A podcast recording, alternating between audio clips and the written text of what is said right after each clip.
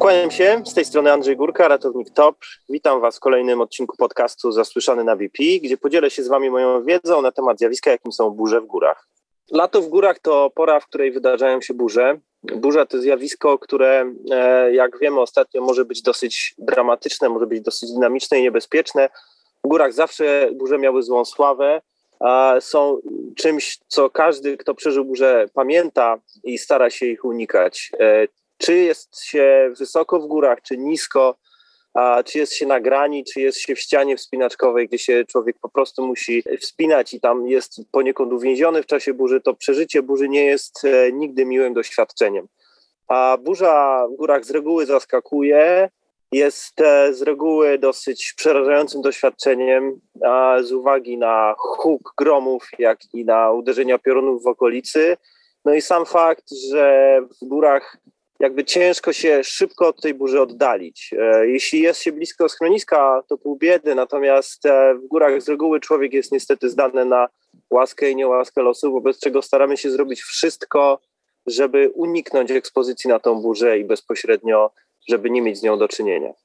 Pierwszą podstawową sprawą, jaka jest związana z burzami, to jest oczywiście sprawdzenie prognozy pogody, bo do pewnego stopnia burze można przewidzieć. One pojawiają się w prognozach pogody. Prognozy pogody dostępne teraz, dzisiaj dla każdego człowieka e, są bardzo dobrej jakości i należy w te prognozy popatrzeć, wybierając się w góry. Z reguły jest to wyraźnie oznaczone, jest to jakaś ikona chmury i pioruna lub też innej formy gwałtownego opadu, bo z reguły burza wiąże się z opadem deszczu, chociaż rzeczywiście nie musi. Może być to burza tak zwana sucha, gdzie biją pioruny, huczą grzmoty, natomiast y, rzeczywiście tego deszczu jest y, albo prawie nic, albo w ogóle.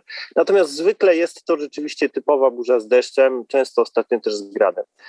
Czyli patrzenie w prognozę pogody to kluczowa, podstawowa pierwsza sprawa.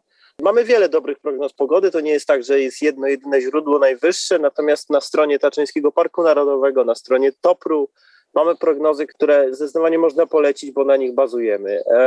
Ale oczywiście to nie tylko te, które są na tych stronach. E, jest, jest mnóstwo dostępnych serwisów, które taką, taką prognozę oferują i warto sprawdzać dla danej lokalizacji, często w przypadku tat, dla danej wysokości, na którą się wybieramy. Jedną z form e, takiego dowiadywania się na temat tego, gdzie toczy się burza, a są radary burz, które informują nas o tym, że w danej okolicy znajdują się wyładowanie. Dzisiaj na smartfonie dosyć łatwo uruchomić jedną z kilku aplikacji, które na mapie prezentują toczące się burze i te burze mogą zbliżać się lub oddalać lub być na tyle daleko, że nie zagrażają nam, ale taką ostatecznym ostrzeżeniem jest sam fakt, że jakiś na przykład front burzowy zbliża się w naszą stronę.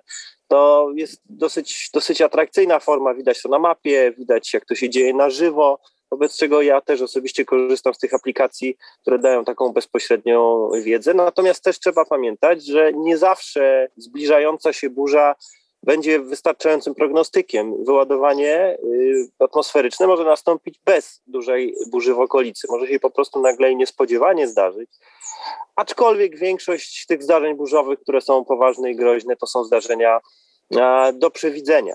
One są prognozowane na jakąś porę dnia i to trzeba wziąć pod uwagę. Oczywiście zdarzają się burze poranne albo nocne, to, to jak najbardziej, ale rzadko się to dzieje bez, bez prognozy. E, w przypadku naszych gór, takim najbardziej typowym burzowym okresem to jest okolica tych ciepłych y, godzin, czyli generalnie są to godziny od 11 do powiedzmy 15. Wtedy są te najdynamiczniejsze, najgroźniejsze burze e, i to też jedna z kluczowych spraw, jaka się z tym wiąże, czyli żeby w górę wychodzić jednak wcześniej, zanim się te wszystkie zagrożenia burzowe wytworzą i skumulują. Burza w Tatrach to przede wszystkim bardzo dynamiczne zjawisko, które może nas mocno wystraszyć, yy, które wiąże się ze spadkiem temperatury, które często wiąże się z silnym opadem śniegu, czasem deszczu, czasem gradu, wobec czego musimy być przygotowani na to, że miejsce, w którym nas ta burza zastanie, może stać się bardzo niebezpieczne. Jeśli nas burza rzeczywiście w górach zastanie, jeśli zdarzyło się, zdarzyła się taka nieprzewidywalna burza, bo takie też są, albo zaplanowaliśmy niedoskonale naszą wycieczkę, a czego, czego odradzam jak najbardziej. Natomiast jeśli ta burza się wydarzy, staramy się jak najsprawniej, ale i najrozsądniej opuścić miejsca eksponowane, czyli granie, takie miejsca, z których groziłby nam upadek, gdzie poruszanie się jest trudne i wymagające, jest technicznie skomplikowane. Staramy się oddalić od y, łańcuchów, które w Tatrach w wielu miejscach mamy, które są ułatwieniem, jeśli chodzi o wejście i zejście. Natomiast y, w przypadku burzy, które wiąże się z wyładowaniami elektrycznymi, a wszelkiego rodzaju klamry i łańcuchy w sposób zrozumiały nie są miejscem, gdzie chcielibyśmy być. Tak? Takim miejscem jest wierzchołek Giewontu opleciony dosłownie łańcuchami. Takie miejsca to rejon Orlej Perci, część e, szlaku Narysy. Tych miejsc mamy dosyć dużo. Oddalenie się od tych łańcuchów e, jest rzeczą ze wszechmiar rozsądną.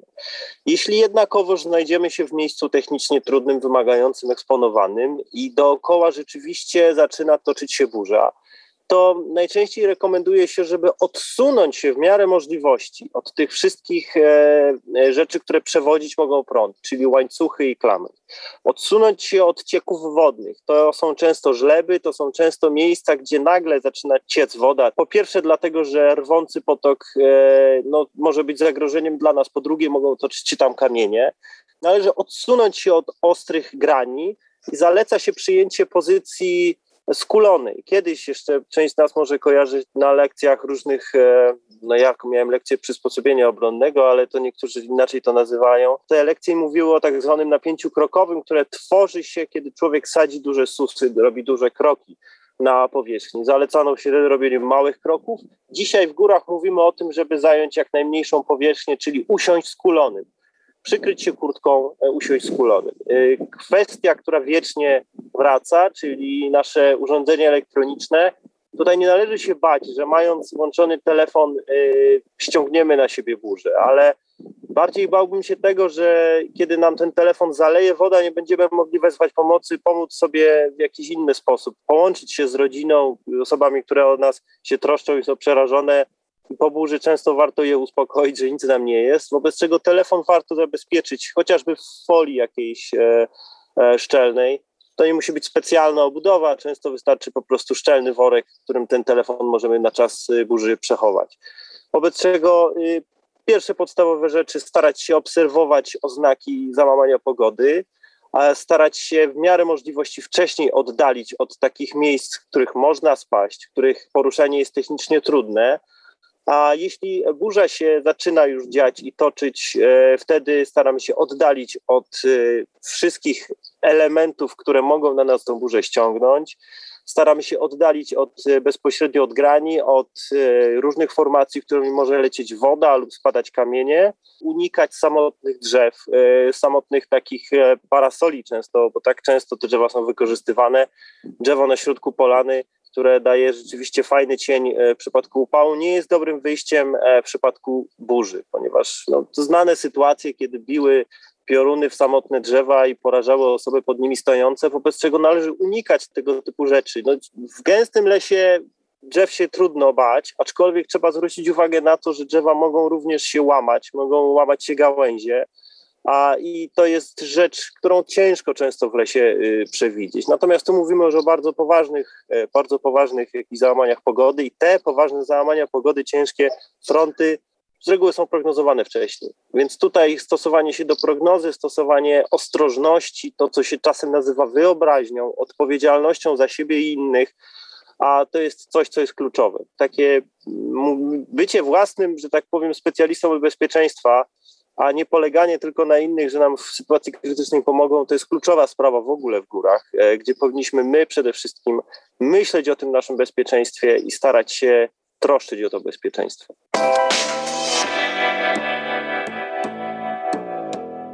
Jeśli chodzi o wypadki i o udzielanie pomocy w wypadkach, to jest to zawsze kwestia naszych możliwości, y, umiejętności, Natomiast y, na pewno warto y, zadbać o to, żeby mieć możliwość wezwania pomocy. I tutaj to, co wspominałem wcześniej, telefon, który zabezpieczyliśmy folią, który działa, który jest naładowany, może się okazać bardzo przydatny w sytuacji, kiedy są osoby poszkodowane w wyniku burzy. I e, poszkodowani w wyniku burzy to mogą być bardzo różne rzeczy. To mogą być osoby rzeczywiście, które zostały porażone poprzez wyładowanie atmosferyczne ale to mogą być osoby, które doznały jakichś obrażeń ciała, spadły, przestraszyły się, y, zostały odrzucone czasem przez, przez wyładowanie.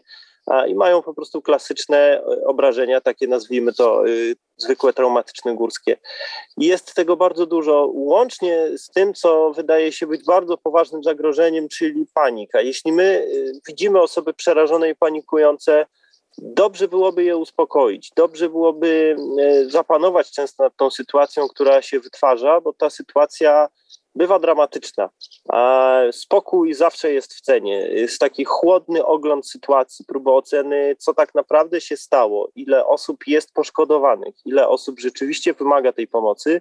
To jest wstęp do jakiegokolwiek racjonalnego działania. Nie należy się dać ponieść emocji, ponieść panice. E, udzielanie pierwszej pomocy w takim zakresie jaki możemy. I tutaj też oczywiście apelujemy jako ratownicy o to, żeby każdy z nas niósł ze sobą jakąś niewielką apteczkę. Nie mówimy tutaj o wielkich zestawach do udzielania pierwszej pomocy w jakimś szalenie rozbudowanym zakresie. Chodzi o to, żeby każdy miał apteczkę, w którym chociażby jest w stanie y, mieć bandaż jałowy, bandaż elastyczny, którym ten bandaż jałowy jest w stanie przymocować, jest w stanie zaopatrzyć skręconą kończynę, jest w stanie zatamować jakieś proste krwawienie, to często w pierwszej chwili wystarcza i, i absolutnie jest e, wskazane i zalecane.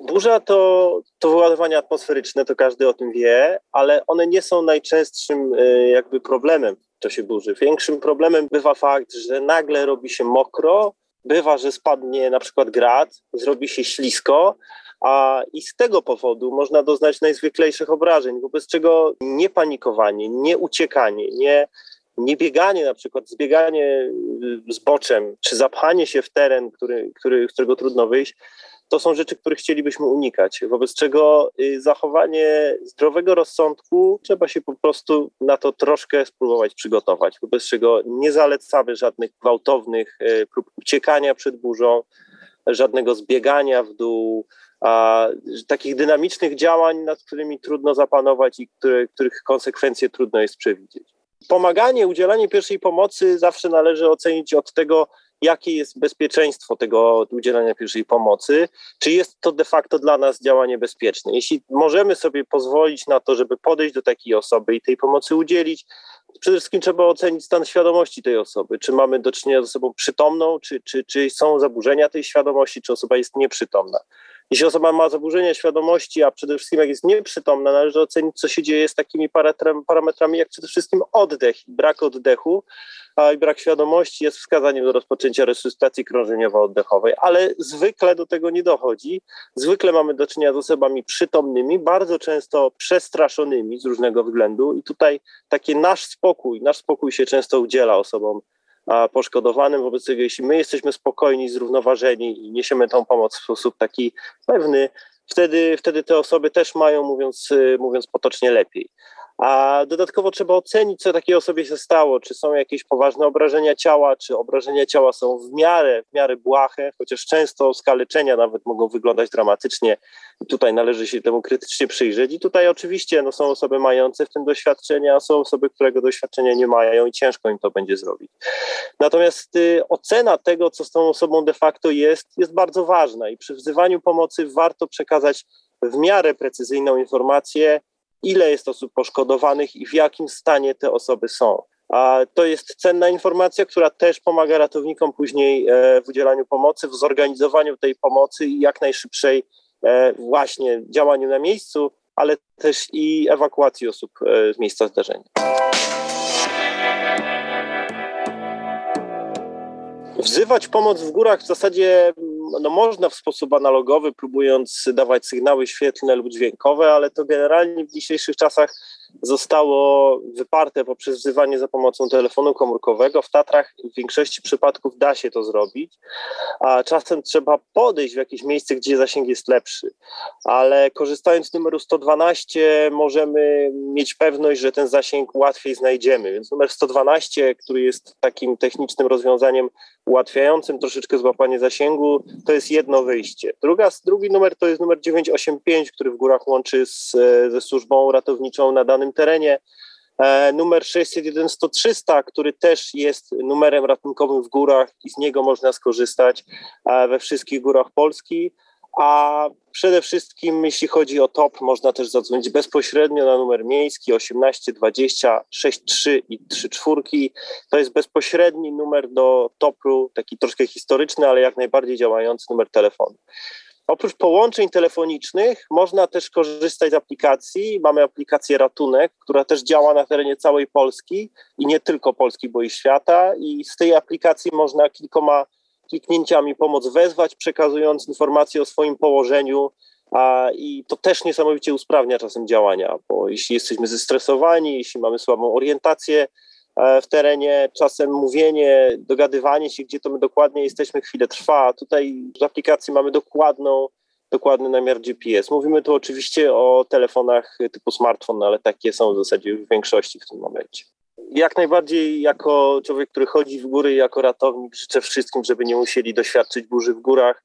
O, przestrzegam przed tym jak najbardziej. Lepiej słuchać opowieści o burzach niż doświadczyć burzy na własnej skórze. Proszę też o to, żeby w sytuacji burzowej zachować spokój, rozsądek, stosować się do wspomnianych wcześniej zaleceń, bo panika bywa często najgorszą rzeczą, która się wówczas wydarza.